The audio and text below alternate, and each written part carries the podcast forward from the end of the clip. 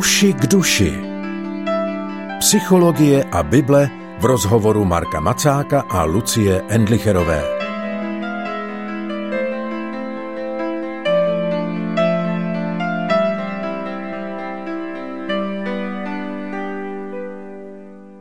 Uši k duši se přihlásili svou známou znělkou. Lucie Endlicherová vás vítá u poslechu.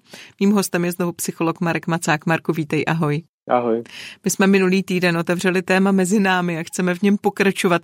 I když, když se dívám na to, o čem chceme mluvit dnes, tak si říkám, že nevím, jestli eh, se do toho tématu pouštět, ale dobře, udělejme to.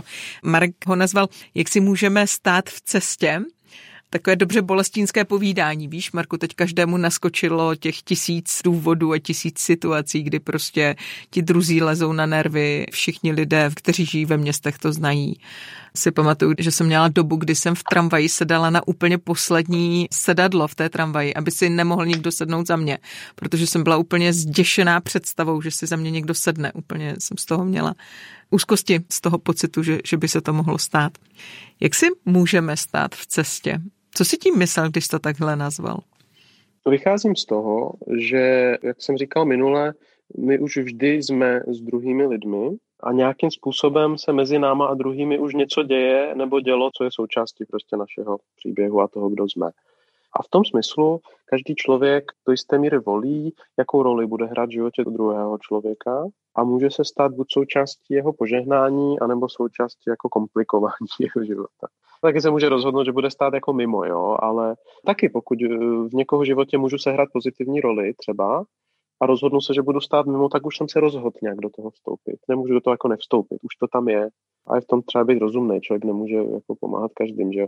Ale vždy volím, jak budu přítomen v životě druhého člověka. Nemůžu volit častokrát zda budu přítomen v životě druhého člověka, a nemůžu volit to, že budu ten typ stvoření, které se jiných nebude nějak týkat. Jo? Tuhle volbu nemáme.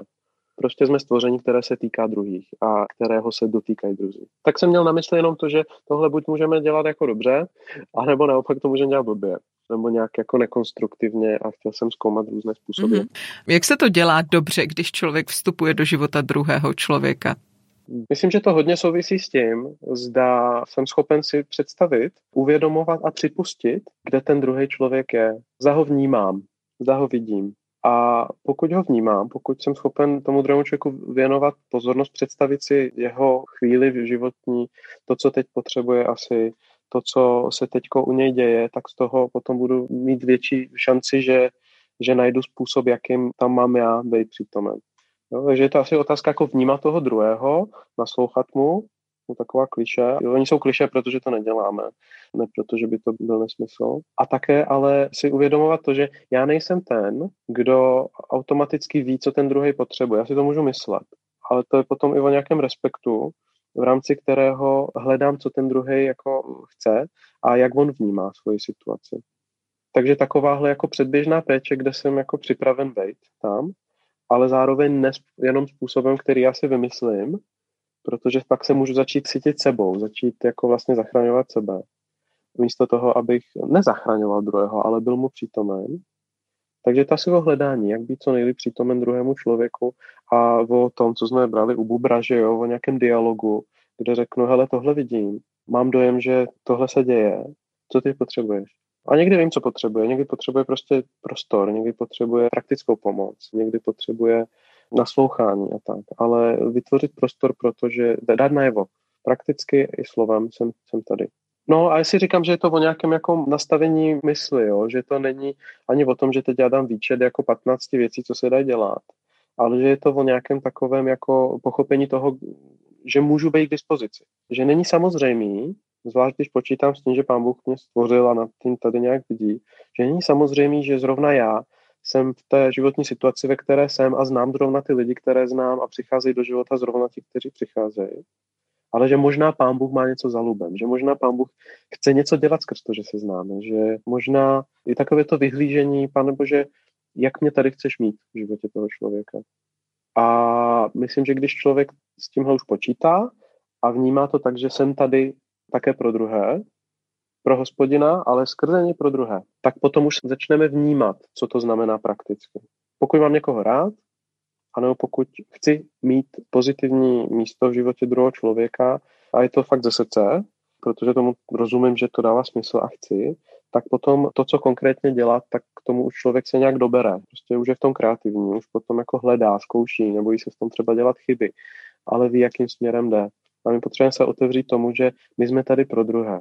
Že pán Bůh každého člověka, který patří jemu, když se bavíme teď o křesťanech, tak volá angažovat se v životě lidí kolem nich. Zároveň dělat to způsobem, který je konstruktivní, protože v církvi se mnohokrát tváříme, že tohle děláme a děláme to způsobem, který má dost kontraproduktivní efekt. Ty jsi to nazval to téma, jak si můžeme stát v cestě. To znamená, že je možné dělat to špatně. Jaké jsou podle tebe ty varianty? Ty už jsi zmínil to, že člověk tím může jakoby nějak zachraňovat sám sebe, že si může mm-hmm. potvrzovat sebe, přijde mi, tak jakože být potřebný pro druhé a tím se ujišťovat o vlastní důležitosti.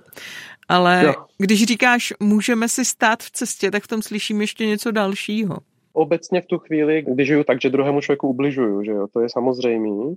Ale co mě víc jakoby trápí, že někdy nevnímáme, že jsme překážkou druhému člověku už jenom tím, že jsme lhostejní.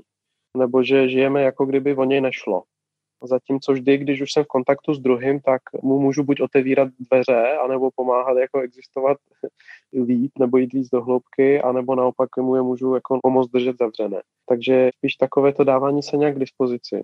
Ale v čem jakoby můžeme stát cestě konkrétně, já nevím, tady si teď v tom snažím udělat pořádek, třeba v tom, když nenaslouchám druhému člověku, to už jsem zmínil. A nebo když druhého člověka válcuju, protože si myslím, že vím, co potřebuje. Na to jsme experti jako křesťaní, protože my víme, co lidi potřebují.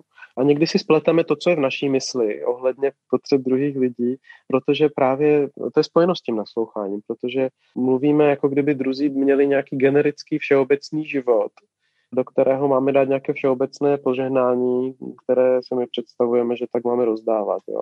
Ale už nás daleko méně zajímá skutečně strávit s člověkem čas, skutečně ho poznat, skutečně ho vidět.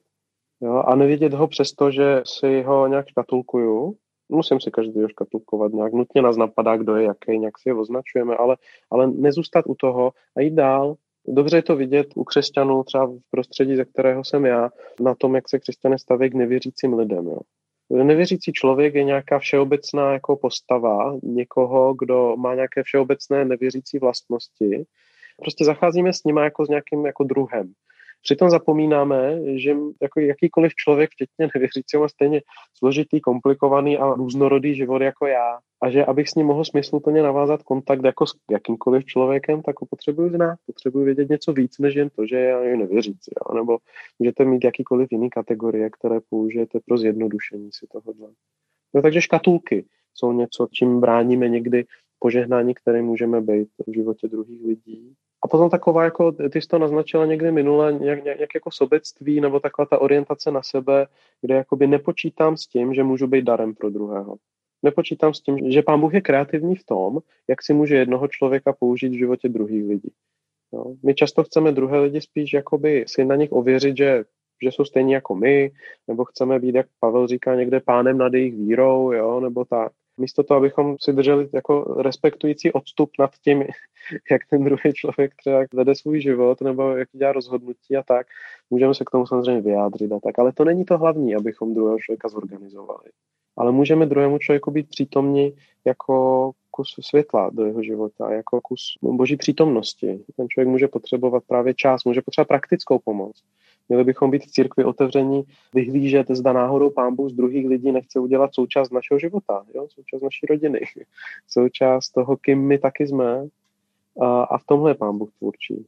A dnešní společnost, včetně církvy, tak je v tom jako velice nekreativní. Máme pár typů vztahů, které chápeme jako vážné, jo? třeba o tom často mluvíme, manželský vztah, partnerský vztah, rodičovství. rodičovství. Jo, ty, ty jako přirozené biologické vztahy. A už nepočítáme, že můžeme si opravdu být radikálně přítomní a patřit k sobě za tyhle hranice. A pokud to ale přijmeme, tak se vám otevře úplně nová dimenze toho, jak si můžeme být navzájem k dispozici a jak někdo může dostat ode mě nárok na můj čas, na moje peníze, na můj prostor životní, tak, protože když vyhlížím z boží perspektivy, tak možná pán Bůh chce dělat něco nového, chce dělat něco překvapivého a to, co on dělá, tak vždy je směrem k dobré budoucnosti. Takže naučit se takhle nějak počítat s druhýma, vyhlížet, Myslím si, že je to otázka toho nastavení mysli a dokud ho nemáme, tak jsme s, s osobněním překážek hmm. v životě druhých. Úplně se mi vybavilo jedna z nejsprofanovanějších kapitol v Bibli, ta třináctá z prvního listu do Korintu, kde apoštol Pavel píše, jaká má být láska. A přijde mi, uh-huh. že mhm. kdybychom to domysleli, kdybychom skutečně jako to četli a domysleli to, tak přistupujeme ke vztahům úplně jinak, protože to, jak on to popisuje, mi vlastně nepřijde, že by to psal jako podmínku. On prostě popisuje, jaká by ta láska měla být. A přijde mi, že kdyby tohle člověk měl před očima, takže skutečně do vztahu vstupuje úplně jiným způsobem. No a to je trošku o tom, aby jsme si nechali přenastavit naše vnímání jakoby písmem, protože když se řekne láska, tak to není jakoby cokoliv, co si pod tím někdo představí.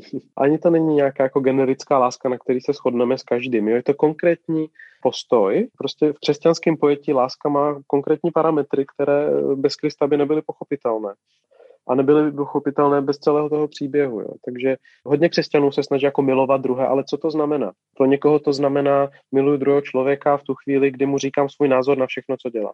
Někdo to má spojený s tím, že já nevím, na všechny se usmívám a jsem příjemný člověk. Jo. To není moc kristovské. Můžeme si to stotožnit s kdečím, ale ten konkrétní tvar lásky křesťanské je něco, co se budeme učit celý život, ale co je strašně praktická věc, která tak, jak je to v těch korinských třeba, tak nás může jako překvapit. Jo.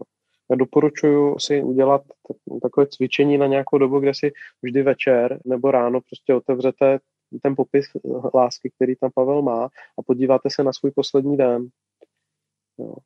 S modlitbou ještě nejlíp, ať vám pán Bůh otevře oči, abyste viděli, v čem z těch parametrů křesťanské lásky rostete a v čem jakoby to vlastně poznáváte, rozpoznáváte jako něco známého a naopak, kde potřebujete se naučit vnímat jinak, kde vám to jako drhne. A najednou prakticky to začne být jako vidět víc. Že křesťané vždy historicky měli být eh, těmi, kdo byli překvapiví tím, jakým způsobem se angažují v životě jeden druhých, zároveň jaký mají respekt jedni k druhým, jak jsou ochotní se neprát o některé věci. A poštol Pavel v Římanu 14, když mluví o vztahu silných a slabých ve víře, tak nám ukazuje, že je, že je ctí umět někoho nechat mít svůj názor, se kterým nesouhlasím jo, prostě mnoho věcí, které my eh, snadno jako dáme ze stolu, protože to nevyhovuje naší nižší padlé přirozenosti, kterou pořád nesem. A pak si to tak jako přeonačíme.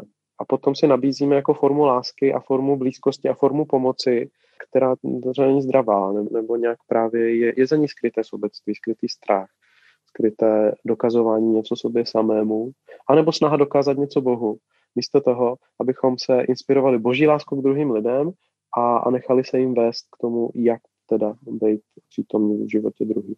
Pořád to uši k duši se dnes uzavírá ryze prakticky, tak doufám, že tohle je zajímavá výzva do těchto dnů i pro ty, kdo nás poslouchají.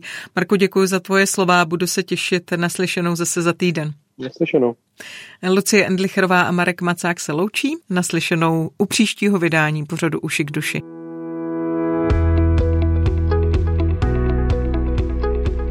Podcast Uši k duši vznikl na Rádiu 7, které žije z darů posluchačů. Pokud nás budete chtít podpořit, budeme rádi.